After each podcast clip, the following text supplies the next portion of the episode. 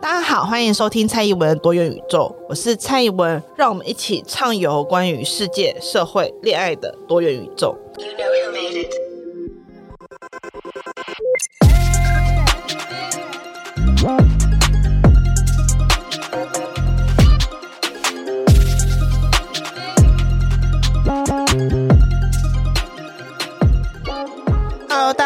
收听蔡英文多元宇宙，我是怡文。那今天这集很特别，是它其实算是一集测试，就是呃，我想要来试试看访谈来宾。然后，因为大家也知道我是一个非常谨慎且多疑的人，那我就觉得说，嗯，第一集要访谈来宾，我要做到一个最好的状态，所以我就想说，我要找一个可以被我奴役跟使唤来做测试集的人。那那个人呢，就是。我的先生伴侣刘成，嗨，大家好，我是刘成，我是配合他今天来上这个节目，感觉到非常的紧张。对，他现在非常非常的紧张，所以希望他 今天在评论区可以对他温柔一点。那其实找他来还有另外一个原因，是因为我相信有很多我的听众朋友都有看过《人选之人》这部电视剧了。如果还没看过的朋友，可以在这边稍微简介一下，就是《人选之人》是一部台湾在 Netflix 上映的一部电视剧，它是由大幕影艺出品的。那主要就是在讲两党政治下选举的一个攻防战。那当然，它是比较瞄准在选战当中的状况，可是还是 cover 到了很多政治工作的范畴。那在这种情况下呢，因为我一边在看剧的时候，我的伴侣就是今天来这边做客的柳成呢，就不停在我旁边一直碎念说他曾经经历过什么什么什么。所以就是你们知道在看剧的时候这样碎念，就想说哦，我没有要听你的版本。但是我后来就想说，好，我要把这个版本化小爱为大爱的，在这边分享给大家知道。所以在这边我们就先请柳成先介绍一下他自己。好，大家好，我是柳成，这好像已经讲过了。那我做过三年的国会助理。我现在是在中央的部会担任机要的工作，然后会觉得自己是一个政治工作者，这好像是一个比较中性的说法。那我简单的讲一下，就是说跟大家介绍一下政治工作者大概都在做什么事情。先讲国会助理的部分，接下来讲东西可能会有点无聊，但是因为我们没有办法提到太多个案的这个细节，就是仅供大家参考这样子。那国会助理，他现在想象中就是好像会出现在立委身边的人，就是如果你看一个立委受访，他通常可能旁边有一个你不认识的人，可能是他的助理，或是他躲在后面。那一般我们做国会助理大概分成两种，一种就是特别会讲说他是法案助理，那另外一个就是没有特别提到一般的助理，估计也这么说。那我过去做法案助理的工作的话，大概有三个主要的工作内容，第一个当然是立法委员，他们是立法者嘛。对，所以他们会提出很多法律的修正。好，那这个法律的这些修正案，或是制定一些新法的话，大部分就是他的助理协助他完成这个，无论是资料的收集啊，或是法律条文的撰写啊，跟行政部门做一些讨论，大概是这样。然后再来，立委最重要的一个工作就是他们会监督行政部门嘛，所以他们会在无论是立法院的院会去执行行政院长，或者是在常设的委员会里面执行各部会的官员，对，那这些咨询的内容的资料的准备，好，或是所谓的咨询稿，这个也是法案助理会负责的工作，对。然后再来第三个工作就是比较一般性的，当然我们也会在办公室接电话。那主要就是说，立委因为民意代表他们会呃接到很多陈情案件，那这个陈情案件一定是跟政府的某一项政令或者事务有关。那你当然要协助那个陈情的当事人，哈，他跟政府部门做一些沟通，这是大概的情况。那我有我要代替观众问一个问题：在立院打架的时候，助理通常在哪里？诶、欸，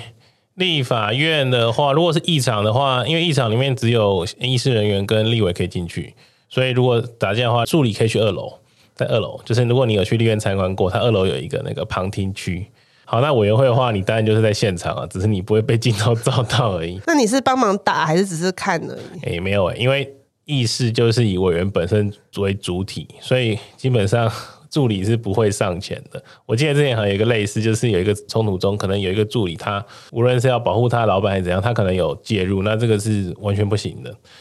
对，因为这个议事的这个活动，无论是攻防，如果你觉得再夸张，它都是一个否被委员本人 only 的，其他人是不可以介入，不然就破坏那个规矩。所以，如果今天我会武术，它没有办法变成一个当立法院助理的加分项。会武术，你可能他的老板可能可以省掉那个随扈的钱，但是这应该不是必须的。对，所以呃，大家如果要应征立法院助理工作的人，可以稍微记在心里，就是一你会武术不会加分，二就是不用担心你不用 参与到立院的肢体接触跟冲突上面。其实我觉得台湾人对于立法院或是对于政府院会存在着一个奇妙的想象，就是好像平常没有在做什么很政治的事情。委员有时候好像立院只有几个人在上班，这样这种感觉。但其实立法院或是行政机关的日常好像是蛮琐碎的。诶、欸，我刚才是讲到委员的这个部分嘛，嗯、对，那呃，刚才花了不少时间讲了法案助理。那当然有一般的助理啊，就是你想，比如说他配明代讲，我们去跑摊呐、啊，哦，去握手啊，去发面子啊，尤其是选举的时候，这个当然我也都做过了。好，然后回到刚才宜文说的，就是说琐碎的部分一定有，但是。我现在进到中央的部会的话，那当然政府的中央部会他们很重要，就是政策的制定嘛。比如说之前在讨论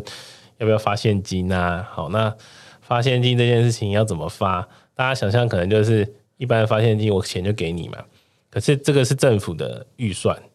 哦，就是应该说这是大家的钱了。那我们要决定用这笔钱的话，它必须要透过预算的程序，所以政府要先编预算，然后呢，预算编完之后要送立法院审查，审查通过之后，才可以根据这个预算去做执行。那执行的时候要怎么发，这也是一个学问啊。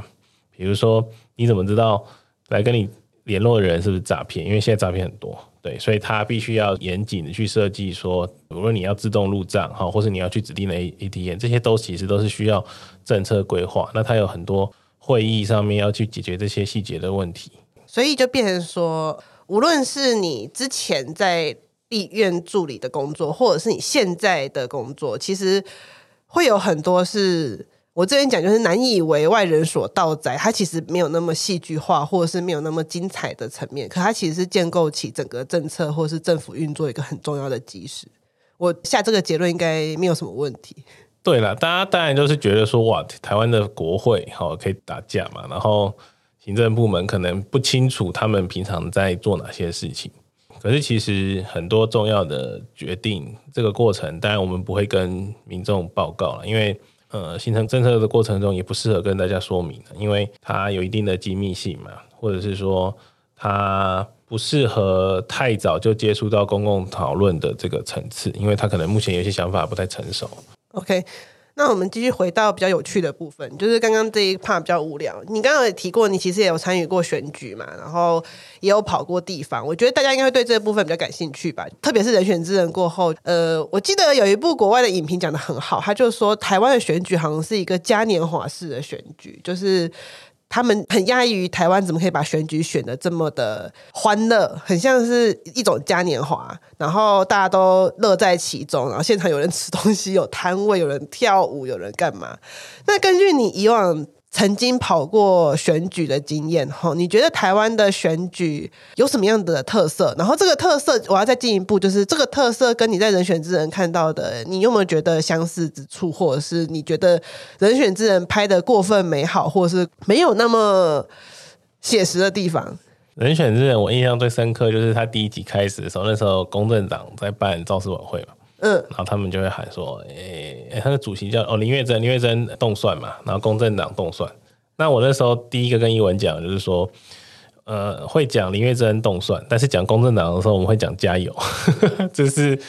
一个政治文化啦。那当然，造势场合或是造势晚会，这个是台湾应该是蛮特殊的。至少我在媒体上接触到，比如说美国，他们可能是办有点像演讲的。那日本的话，可能就是他们的那个候选人啊，他们叫候补。就是他们会在那车子上面宣讲嘛，好像没有像我们这么激情，然后还会找人来表演啊，对，然后可能还会有一些东西可以吃，这个确实是一个蛮特别的，呃，属于台湾的选举文化这样子。那我我就大概讲一下好了，看宜文娟哪一些地方可以多讲一点，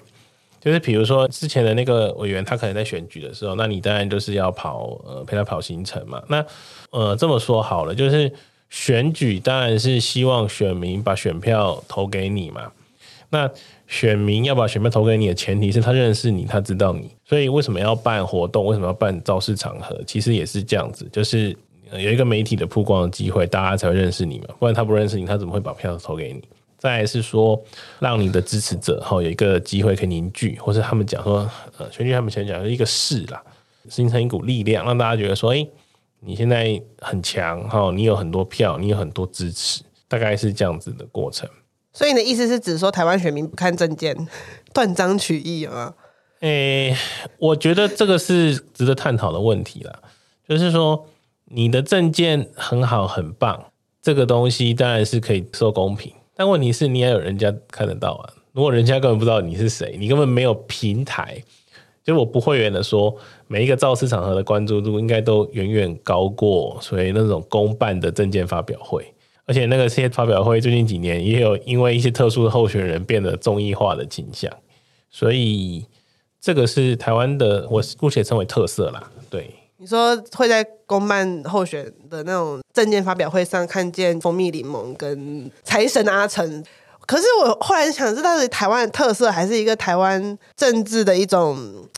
言论自由的象征，其实我不是很清楚，因为有时候我会觉得这样子蛮好笑的，有时候好像代表了我们是一个民主国家，可是有时候我会觉得说这是对的吗？特别是在很多事件发生过后，开始觉得说我们这种把选举当成儿戏，或者是把选举当成一个可以嘲弄的事情，这件事情对于还在学习怎么样去做一个民主政府的公民的人，好像有时候是一个蛮负面的影响。欸这个就只能说是社会中的一部分，对，因为我这边稍微讲一下我个人的看法，就是说每个人都有自己支持的候选人嘛，包括我，我一定是认同我现在的这个政党，我才在他下面做事。好，那有的时候有一些嗯候选人会有一些发言，你就觉得说天哪，这个人讲什么？这个人怎么可以出来选？我们怎么可能容许他？但是，一旦他是现在经过选举的政治人物，他选得上，就表示说其实有一些人。觉得他的这些言行是一部分的那个候选人，那可能综合来说，他们还是决定支持他。这个是成为政治工作者之后你要去面对、去接受的一个现况啦。对，那你当然说，像之前某一些个学校里面，他们呃，可能系学会的选举出现了那种我们觉得很夸张，或者涉及不当言论，甚至是歧视。那这个东西跟我们选举文化有没有关系？也许有，这个我没有做过很严谨的研究。但是如果说越来越多人去重视这件事情，他们开始去思考，那我相信这是一个至少是一个开始了。对，我是比较乐观在看待这件事情。你换到录音室过后，讲话变得好保守。你在家里绝对不是这样讲的，你 不用担心，我的听众真的没有这么政治正确。但是我们可以维持这个风格下去，在第一集首集当中，可以让大家展现一下我们的访谈是非常震惊的。然后欢迎金主谁都好可以来。参与赞助我们的访谈项目，因为毕竟访谈是要付别人钱的。然后呢，接着我要特别聊到一件我觉得很有趣的事情，是台湾的选举很有画面感。其实我在看《人选之人》的时候，我有这种感受，就是《人选之人》的时候会一直不停强调多少人嘛。现场多少人塞满哪里？然后啊，他们是选在北门那个地方嘛，然后就是用空拍机去拍。那时候我记得我们在看那剧的时候，你有跟我提到说大进场，就是候选人要大进场的时候会很壮观。呃，其实我我对于这个选举的画面感这件事，我觉得蛮有趣的是，像是四叉猫当年走红的时候，也是因为数椅子，就他跑去数那个韩国瑜活动的椅子，就是他宣称有七万人，就现场椅子可能只有五万人。之类这种，那我很想知道这个画面感在，就像你刚刚讲嘛，造势造势，这个势其实一部分也是来自于这个画面感嘛。你活动现场上有几十几万个人来支持你，就是他的势嘛，啊，也是这部剧里面所讲的浪头嘛。那我想要听听看，就是关于这个你身在其中时候，对于这个画面的感受，就是对于这个选举的。大场景那种情感渲染的那种感觉的感受，到底是跟我们这种呃，我们这种通常会被称为是什么选民？就是空气票嘛，就是我们这种通常就是我们不会去参加造势，然后不会去现场的，只会在网络上面看比战，然后真的会去比那种证件宣传单那种人。我们这种通常被称为空气票的选民。那你在身在其中，你一定会看这东西跟我们有不一样。那那个那个画面到底差在哪里？诶、欸，你讲那个，他们就叫所谓空战呐、啊。那大进场或造势晚会呢，是所谓陆战的这个部分。但陆战也不是只有大进场跟造势晚会了，它其实就是他们讲所谓组织票了，就是有一些团体啊，这些团体他们支不支持特定候选人？好，那我稍微讲一下大进场我的想法。我对大进场的的记忆点最深刻就是两个，一个就是，诶、欸，你要先讲一下大进场是什么？哦，好。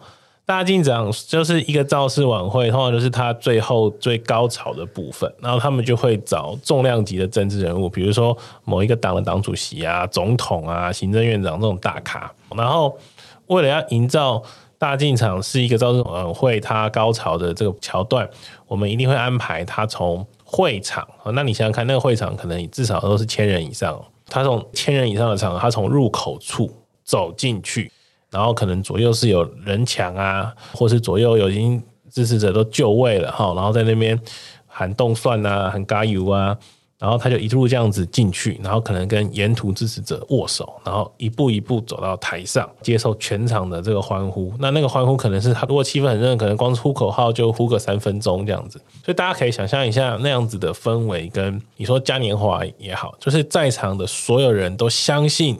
这一个。进场的人哈，他可能本身是候选人，他可能本身是来帮忙特定候选人站台。那我们即将要到来的这个立选呃的总统选举，比如举例哈，比如说你是，比如我自己是新竹人好了，然后可能在新竹的某个场合，比如天公坛，好，那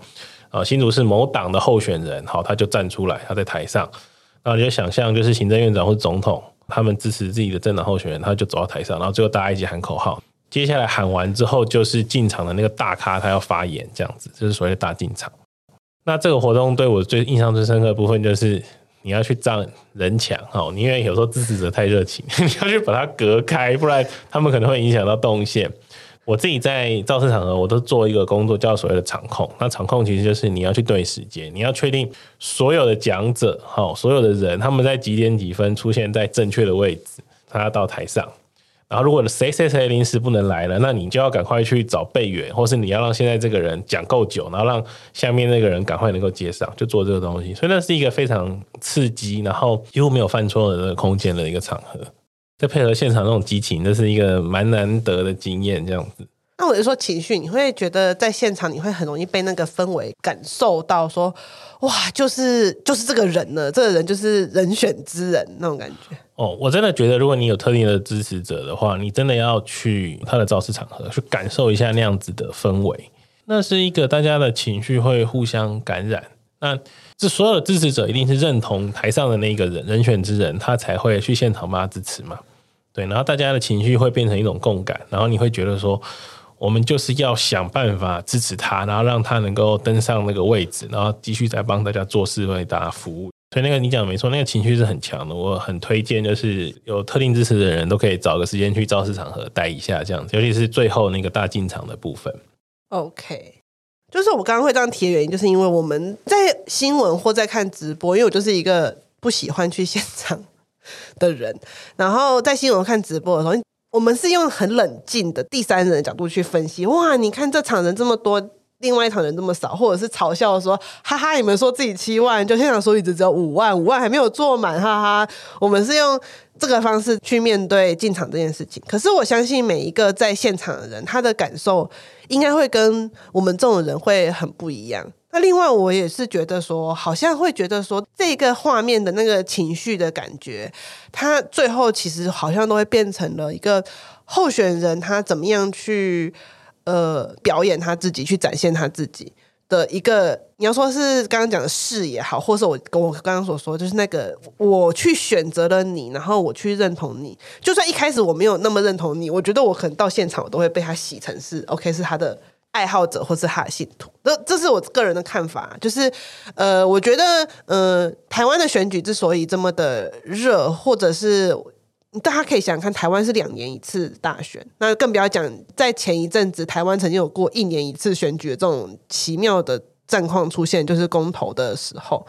所以就是会动员动到一个你觉得 大家已经疲惫，然后就连我自己都会自称我是一个政治狂热者，就是其实我是一个很喜欢看政治新闻、关注政治议题，然后会政论配饭吃的那种人，我都会觉得前阵子有一点点不想要再面对这世界上所有关政治的议题。那你身在其中，你有没有这样子的疲惫感？就是，例如说，如果在人选之人里面的嘉靖主任嘛，就是嘉靖主任不是在唱 KTV 的时候哭着，一边说着政治真是妨害我的那个身体灵魂，然后可是一边说，我真的好爱这份工作。你觉得你会有同样的感受吗？就是你对于像嘉靖主任这种同样的感觉吗？哦，这个也很值得分享。我在这个时间没有很长啦，因为很多前辈他们可能待更久，但我自己的感觉是，尤其是国会助理或者是所谓的政治幕僚。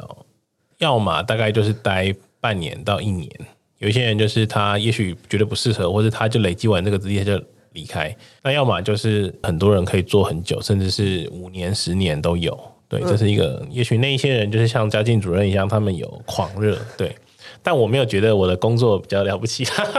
我没有觉得我在拯救台湾这样子。如果你跟我讲你觉得你的工作比较了不起，我会打死你。人家不行了，我这样子讲，大家会觉得我家暴。我说的打死是指心灵上的，对。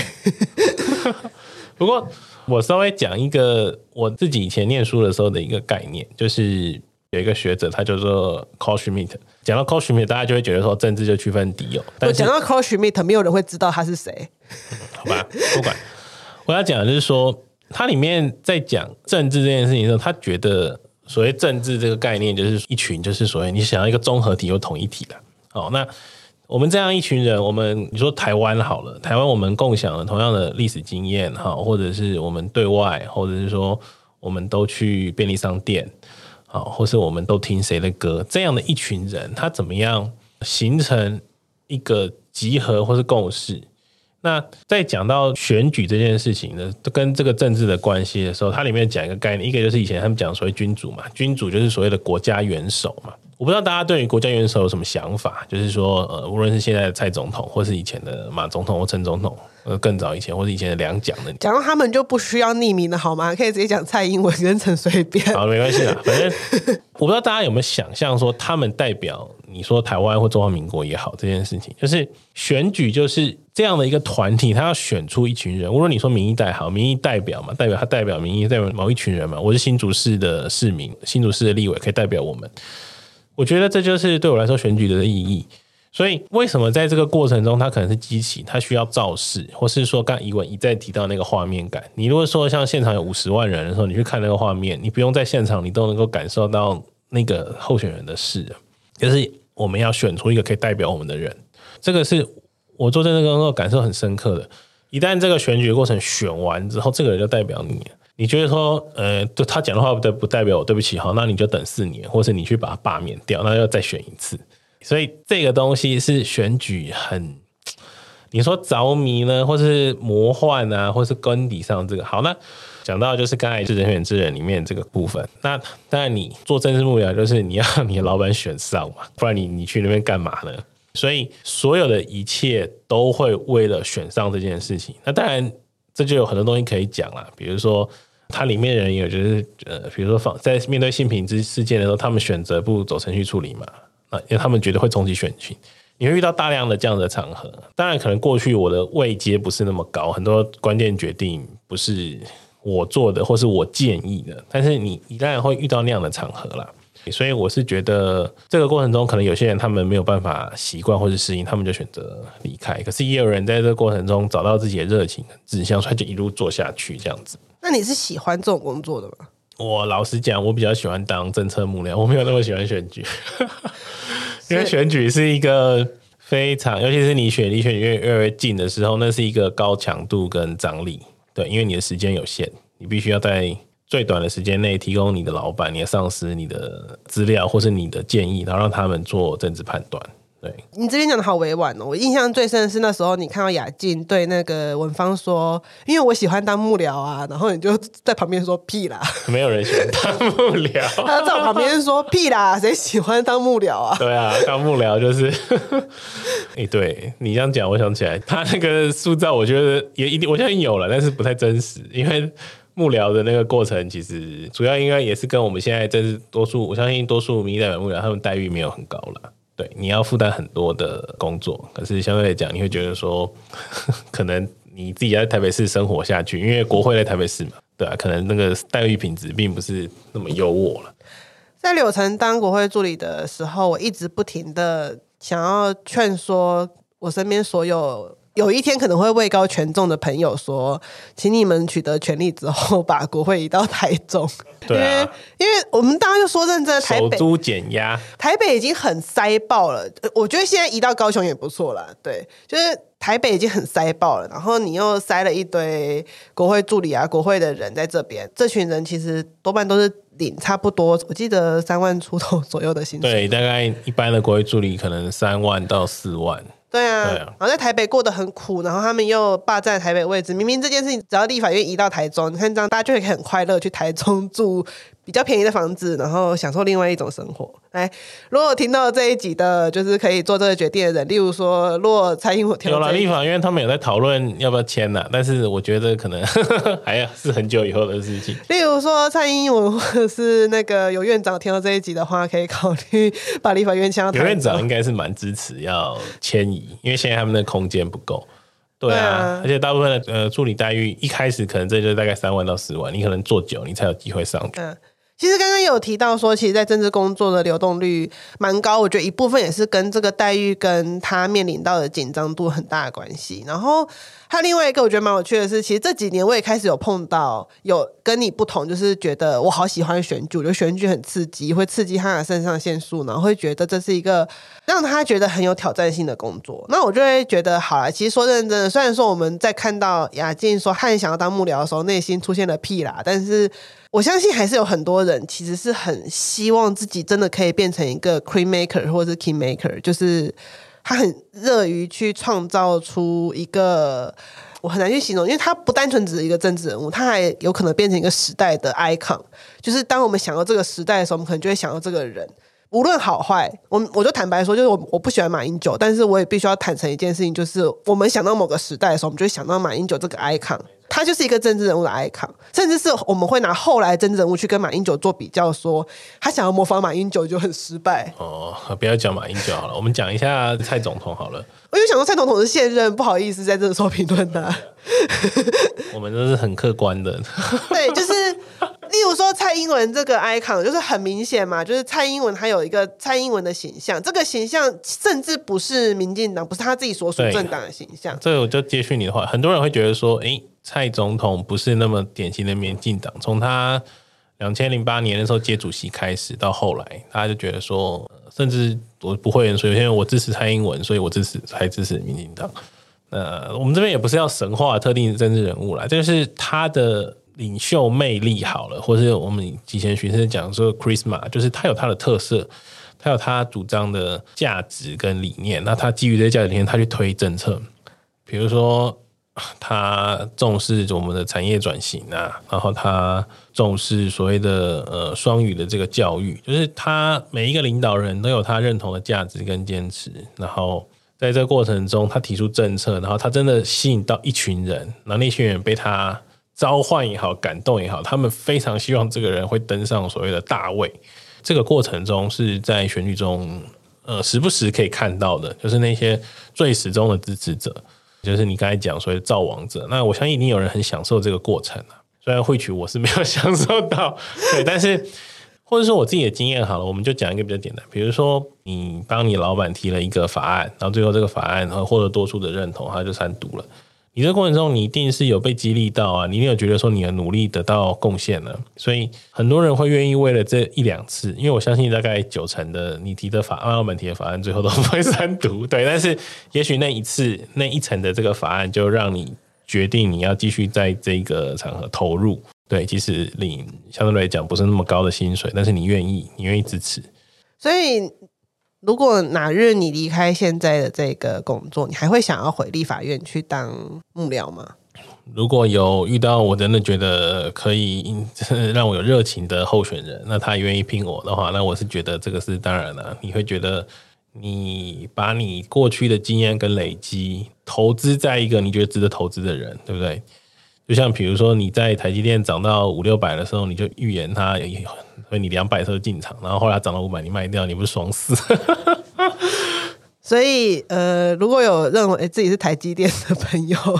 之后也可以尽量考虑一下来找今日的那个受访者，因为 毕竟我，我不会接受就是三到四万的薪水，我要先讲。好，毕竟那个柳成先生是本节目目前为止最大的赞助者。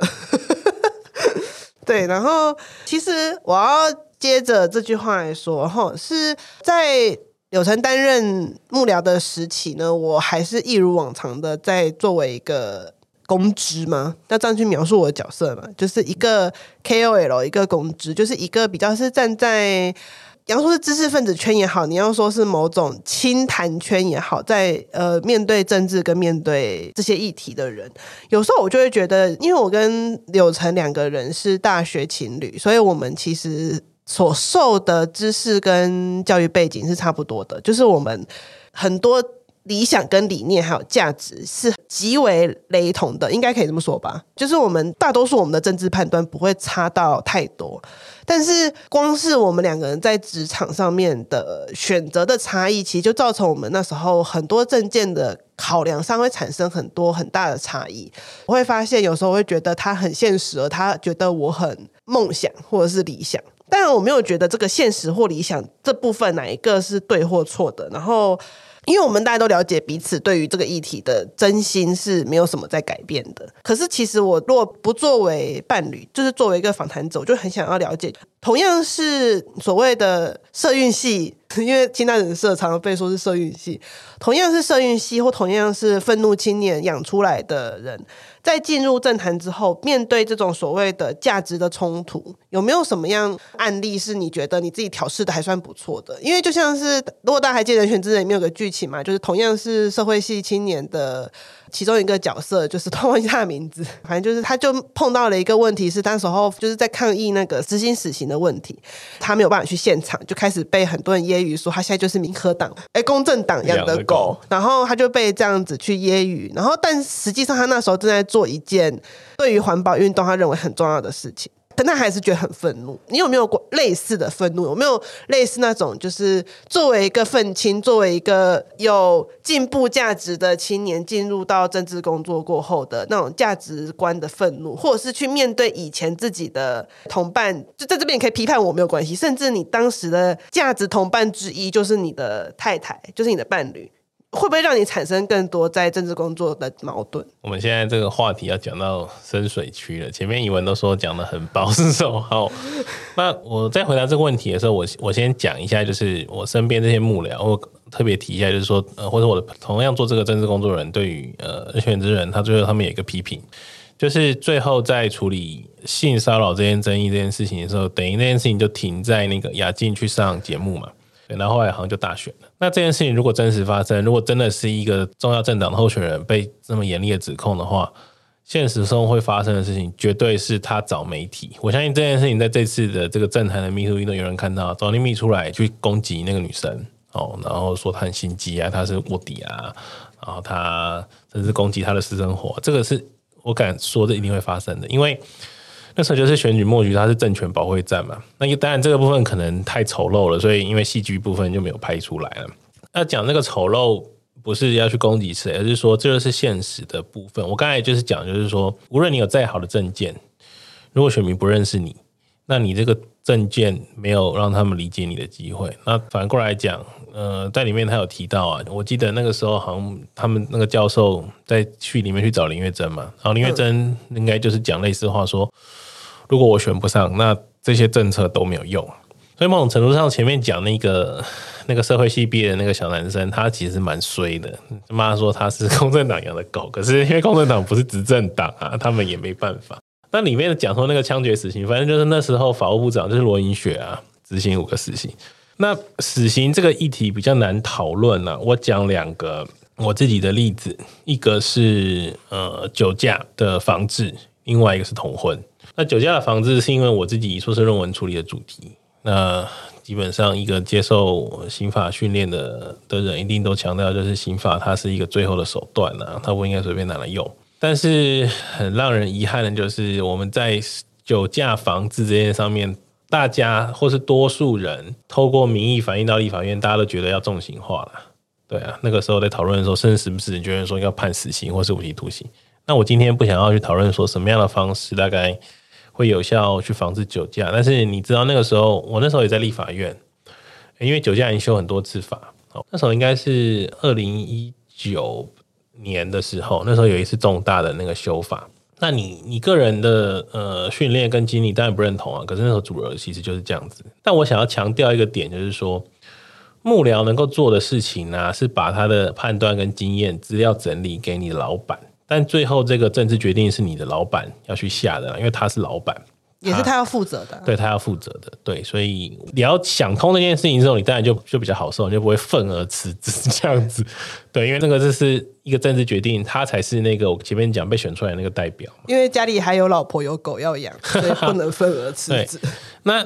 同婚这件事情的话，就要必须要称赞一下当时的，就是苏院长领导的那个行政团队，他们真的非常有智慧，就是不只是。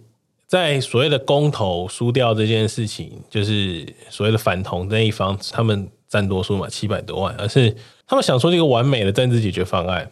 在到底那一个专法要叫什么名称上面，为什么这件事情很重要呢？就是你如果真的就叫做什么伴侣或是什么、呃、同性恋伴侣保障法的话，那这个当然完全就是区隔了。那他们用一个中性的方式，既维持一定要制定专法，哦，这一个公投的成案的结果。但是又同时又不要有区隔，那这就是我觉得优秀或是厉害的政治人物，他们可以用一个好的政治判断或是一个好的政治的一个技术，让这个东西最后走向，就像过了好几年的现在，因为我们大家日子照过啊，也没有什么，爸爸妈妈都还好好。对啊，然后最近也下雨了嘛，南部也不缺水了嘛，对，大概是这样子。那蔡英文到底有没有气象武器？这个我不知道，我的成绩太低了，可能你下次，不过他也不能讲。你说我下次要去访问更靠近蔡英文的人，才能得知这个答案。你可能要去访问一个可能国安会的幕僚吧，不过我相信他也不会跟你说了。我要从哪边认识国安会幕僚？我要我要严正澄清，就是这个是那个大家在开玩笑哈，这是不实的。我们政府要防治假信息的传播。对，蔡英文真的没有气象武器，没有这件事情。那其实我觉得刚刚讲到同婚的机制这件事情，我也很有感触，因为我觉得同婚对我个人的影响蛮大的。当然，我很赞同同婚这个价值，我觉得这是肯定的，这个是大家大家应该同婚层应该毫无异议都会通过这件事情吧。但是我我很讶异的事情，其实是我那时候一直认为结婚就是结婚嘛，结婚就是棒一下就结了，这件事情到底有什么？困难的，其实我一直不懂这件事情的困难点在哪里。可是，一直到后来，我才发现，原来一个法它要变成法案，它其实是有很多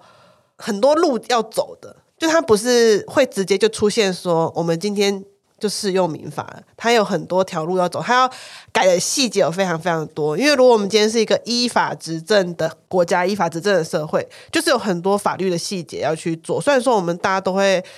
有一点讨厌这件事情，我们都会有点讨厌说，好，这么多文书要处理，这么多细节要做，但是我们自己心里也了解说，如果没有这些东西来去建构这个社会的话，这个社会其实会变成一个。很尴尬的状况，就是如果有长期听我节目的听众朋友，应该就会知道，就是我常会说嘛，就是我们可能会觉得绝对的自由这件事情，就会变成一个好像大家都安平和乐，然后小国寡民互不相干。但实际上，我们已经来不及回到那样的社会形态了。我们现在大家突然要说，我们就不要国家了，我们不要管制了，我们大家回到小国寡民互不相干的时期，怎么可能？应该是不可能了吧？因为我们就已经不是那个时期了。那不可能啊！你看现在。无意批评的，但是现在每次发生一个重大社会事件，就有人跳出来说政府怎么不管，国家怎么不管，对不对？那这个问题分成两个层次，一个是说，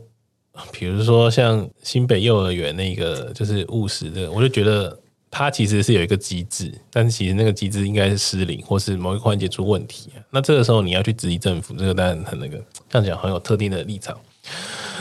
啊、但是我真的是，我们 Podcast 本来就有特定立场。但是，比如说像虚拟通货或是虚拟货币这件事情，好了，之前就是那个 FTX，它有一个那个，反正就很多人亏损的了。那你要政府介入或是管制这一点，我就比较保留，因为我相信使用虚拟通货或是虚拟货币的人，他们很大一个程度是在意那个匿名性的。对啊。那你要政府进去管制之后，这个账目就要对得清楚嘛，谁有什么东西？那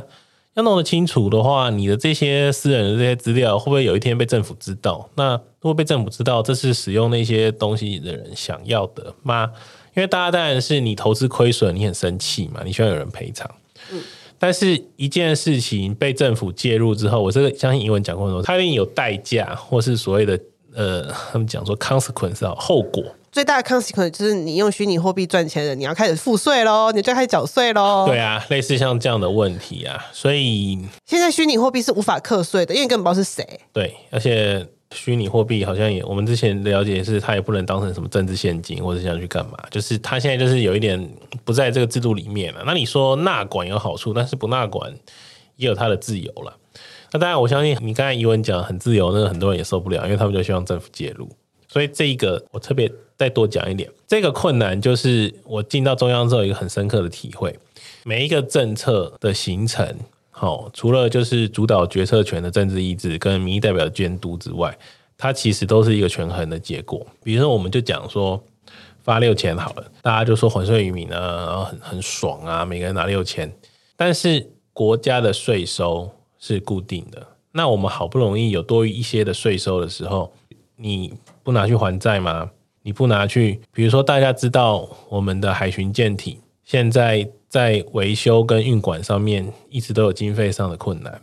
那你希不希望这些船他们可以有好好的维持率，他们都能够好好的维护？你希不希望就是我们小朋友的营养午餐可以再吃更好一点，再加一个菜？这些事情都不重要吗？那决定这一些优先顺序就是我们政府编列预算、政策决定跟立法院议事的过程嘛。那我个人会觉得说，这些事情都比让生活无余的人拿六千块重要了。我真的一直一至今真的觉得小学生的营养午餐预算只有四十到六十，真的很扯。四十到六十到底是能吃什么？而且还之前还有很多弊案。对啊，就是这么少的钱，还有人拿去拿回扣，所以我觉得这大家要去好好思考啦。就是说，你那这样就在检讨选民，怎么没关系？先讲到这样子，来看以外还有什么就是可以讨论的。其实最后有一个小问题是想要讨论说，这几天一直有，因为也是因为在录这集的时候刚好发生了，就是所谓政坛，然后现在已经不止政坛的，已经到了艺文跟各个圈子当中的 Me Too 的一个。很多事件的反转，但是我还是想回到政坛来讲，就是很多人会说政坛这件事情之所以开始从政治场域开始发酵，很大一部分原因是政治场域本身是很阳刚的。那确实啦，因为我就讲，我身边有非常非常多政治工作者，不乏有很多女性都跟我抱怨过。政治有很多的文化，他们觉得是非常难留的。例如说，最有名就是酒局文化嘛，就是不知道为什么政治人物一定要去有酒的地方讨论事情，好像没有酒就不行，没有办法彰显他很 man。为此，我昨天我就特别写一篇文章说，我就不懂了，为什么做组织。做业务一定要喝酒，一定要拼酒。说，哎、这杯如果你不喝，就是不给我面子，什么之类的。啊，如果你要抢占，你很男人，为什么不去拼个棒式？有没有？就是你要是这局没有做满三十分钟，就是不给我面子。就是我不知道你在你的职业生涯中有没有体会到，因为毕竟你是一个男性嘛，所以你可能稍微会比较能够 fit in，比较能够融入这个文化。但是你作为一个稍微自己说一下，自己夸自己，作为一个女性主义者的伴侣，作为一个从社会学养出来的男人，你会不会在面对这样文化的时候，什么特别的想法跟看法？我先说，我以下言论我没有针对任何人，包括但不限于所有就是呃要我喝酒的长辈。但是对啊，你刚刚讲说不喝就给我面子，我记得在网络上有看过一个段子，他就说，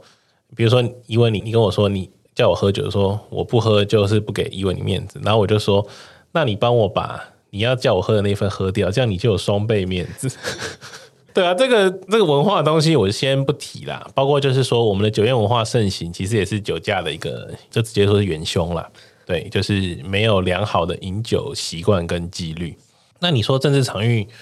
呃，会不会很阳刚？我相信，因为过往主要掌握这个权力的人，虽然说我们现在有越来越多女性政治人物了，我们的不分区也要求一半是女性。但多数有权力的人，比如说中央的部会首长，还是男性居多。那我这边就不说他是不是阳刚了，就是说，呃，同样类型的人，他们如果数量够多的话，一定是以他们的主流文化为主。比如说，假设今天一群大佬或是一群部位首长，他们在讲他们当兵的的经验，那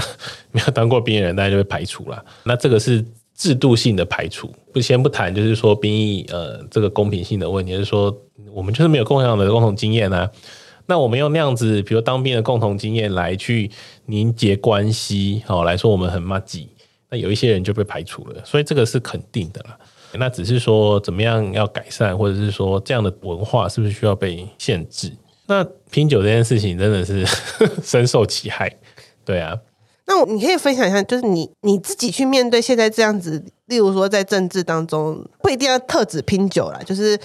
比较偏向于男性的文化，你在其中你会感觉到，例如说喜悦、困扰，还是没有什么差，就跟你日常生活一样。我觉得，因为后来接触这女性主义，所以你当然会对有一些讲法，你会有比较强的敏感度，你会想要反省。那甚至有时候你会刻意去戳一下，说看有没有能够产生，例如说一些改变。比如说有同事他们嗯会开一些关于呃单身啊，或是很容易把两个关系的人，比如说 A 跟 B 很好，就是说啊，那因为 A 是 B 的小三，那开玩笑像这样子，那你可能就会故意去说哦，真的哦，对啊，那你这样讲好像会怎样怎样，类似像这样，你可能去戳一下这样子啊。但我也不否认，就是说，呃，身为一个异男，你长期在这样的文化下来的时候，有时候你觉得说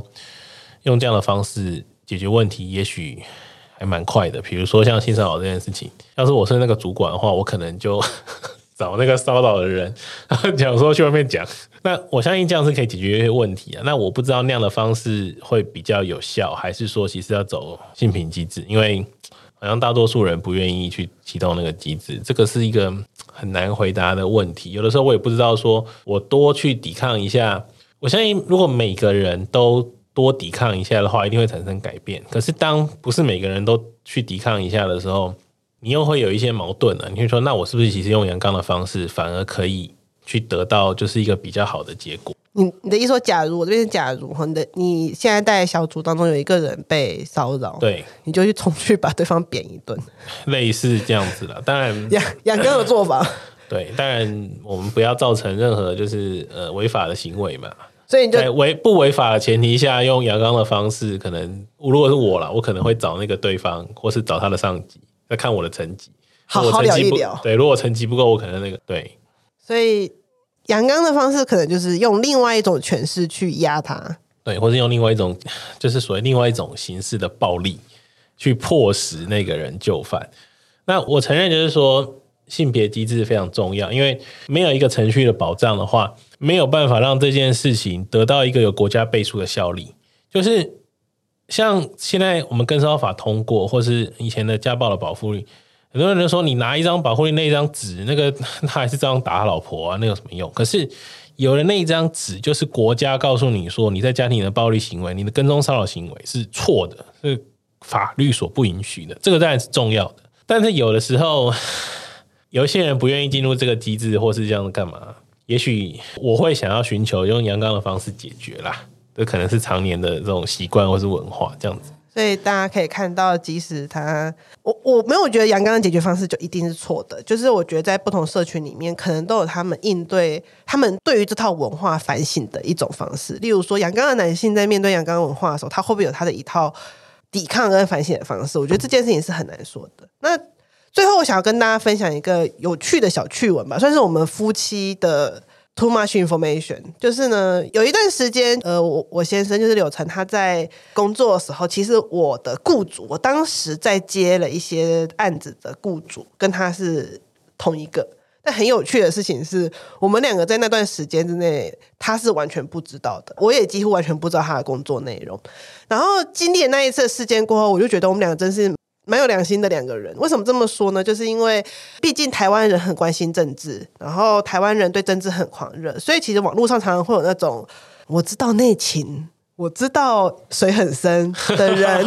在跟不停的跟大家讲这些政党内部的事情，或者是政府内部的事情，好像他们其实都知道某些秘辛。但是我认识很多政治工作者，但是我老实说，我很少从。位居高位政治工作者当中听到这些所谓的秘辛，所以最后我就想要问说，会不会嘴巴很紧这件事情是不是一个优良政治工作者应该有的职业道德，或者是还有什么是呃，如果在听这个 podcast，因为我的 podcast 的受众年纪其实都比较轻哈，搞好未来都有可能会去当政治工作者，有没有什么是你想要给他们一小段话说？如果你想要当一个好的政治参与者、政治工作者，你要有什么基本的职业道德？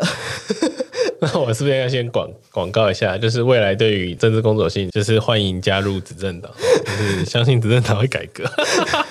给他们一个机会。诶，讲到这个，我讲一个概念，就是日本他们战国时代，他们说讲一句话叫做“下克上”，就是那时候发生了很多所谓“下克上”的故事，就是说你可能以前是你是某一个大名的家臣，然后后来你把你的主子干掉了，然后你取而代之，那。过去大家都觉得说这样子的，呃，就是台湾，呃，就是所谓派系政治或者所谓家族政治啊，谁之所以可以选明代，是因为他爸是谁，他妈是谁，类似像这样。那三号好像二零一四之后开始所谓新政治嘛，很多素人参政，那就是我们以前的传统政治人物养成，可能就是说你要先去蹲点呐，你要去经营那个选区啊，然后你可能待够久，待个五年，然后最后就换你，好，你老板就交接给你，或者你就够 qualify 出来参加党内初选。那我们也要去批评说。现在这一些省略这些过程的人啊，我说的省略的过程是指说所谓蹲点呐，不是说你爸是谁或你妈是谁，这样就不好。但是这样子的政治环境是不是会让这一些人，他们也许有一些能力欠缺了？我觉得这个大家可以，反正每个人都有一票嘛，你认同你就投，你就不投。那我自己要特别讲，我这个过程感受很深刻，就是说很多跟我同辈的人，他们现在可能也是出来当民代或是干嘛，他们都很优秀。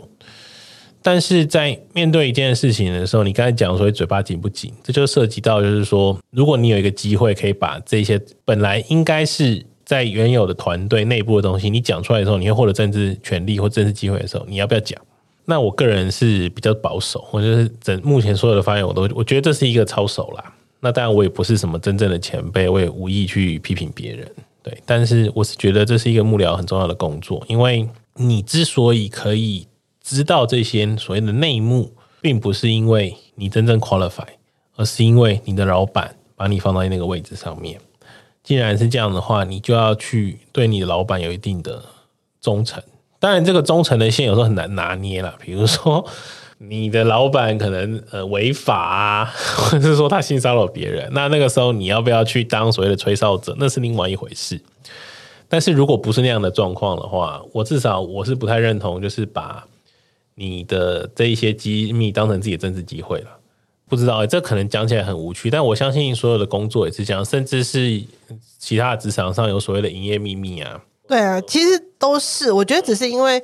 当移到政治或移到舆论界的时候，例如说在呃政治评论啊，或者是做这些时候，我们会更期待某些人会提供一些我们所不知道的资讯，然后我们更会相信这些资讯的来源，可是。就像刚刚柳晨说的嘛，当然，当你所处的环境，它是一个，例如说，它是一个敌意环境，或它是一个违法乱纪的事情，或者是涉及到性骚扰啊、性侵、性暴力这些议题，你讲出来，当然那是不一样的状况。可是，当不是这一些东西，而是你把你在职业上所得到的只字片语，变成是一个风向，或者是一个在网络上流传，好让你增加你个人的事的时候，这时候就会去思考说。你真的是一个有办法碰到这么多机密资料的人吗？那些雇佣你的老板怎么敢让你去碰这些机密资料？我我意思就是说，如果今天我当然我这辈子没有做过这么高的位置，就我这辈子没有当过立委，没有当过民代，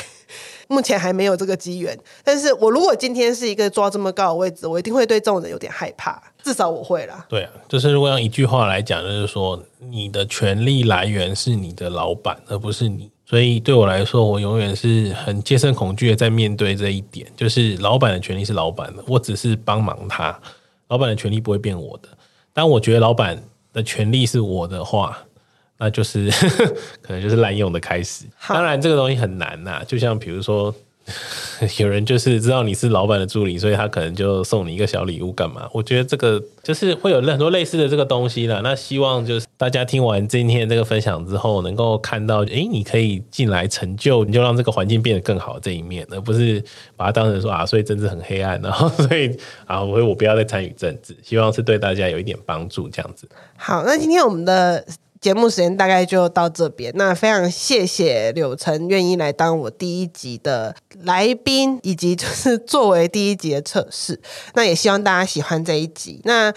这应该会是蔡宜文的多元宇宙第二季的第一集，如果没有意外的话，第二季我们会开始有更多不一样、更新形态的节目出现。那也非常希望大家可以点赞、订阅、关注，可以的话就是在下方资讯栏都有付费订阅的地方。如果你愿意花一点点的资源或金钱来赞助这个节目的话，那我相信你会。得到很多很多，也欢迎就是所有的前辈哈，或是未来的候选人可以来上怡文的节目，我们一定会，我相信怡文一定会给你一个非常好的这个受访的体验。好的，那今天就到这边啦，谢谢大家，谢谢，拜拜，拜拜。